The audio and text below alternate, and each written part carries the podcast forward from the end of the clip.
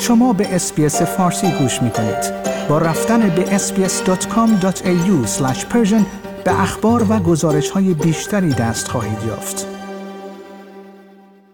جیم چالمرز خزاندار استرالیا می‌گوید در نخستین بودجه دولت کارگر در ماه اکتبر از یک بسته کمک هزینه های زندگی که فراتر از اقدامات کنونی است رونمایی خواهد شد. این در حالی است که کاهش عوارض غیر مستقیم سوخت، کاهش مالیات و حمایت های رفاهی که در آخرین بودجه دولت ائتلافی در ماه مارچ از آنها رونمایی شد، همگی در ماههای آینده به پایان می رسند. آقای چالمرز گفت که دولت جدید در حالی که با مردم درباره بحران هزینه های زندگی صادقانه صحبت می کند به مذاکرات خود با وزرای کابینه و بخش انرژی درباره چگونگی واکنش به افزایش هزینه های انرژی ادامه خواهد داد.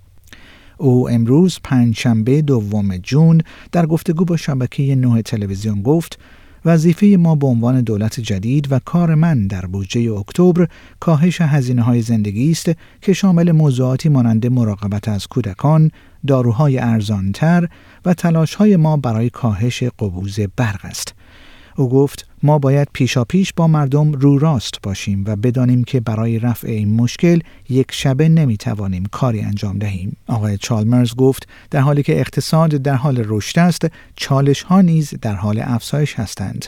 او گفت ما تورم بالا و ای داریم که منجر به افزایش نرخ بهرهای بانکی و کاهش دستمزدها می شود و توانایی ما برای مقابله با آن به دلیل وجود بیش از یک تریلیون دلار بدهی در بودجه‌ای که به ارث برده ایم محدود شده است.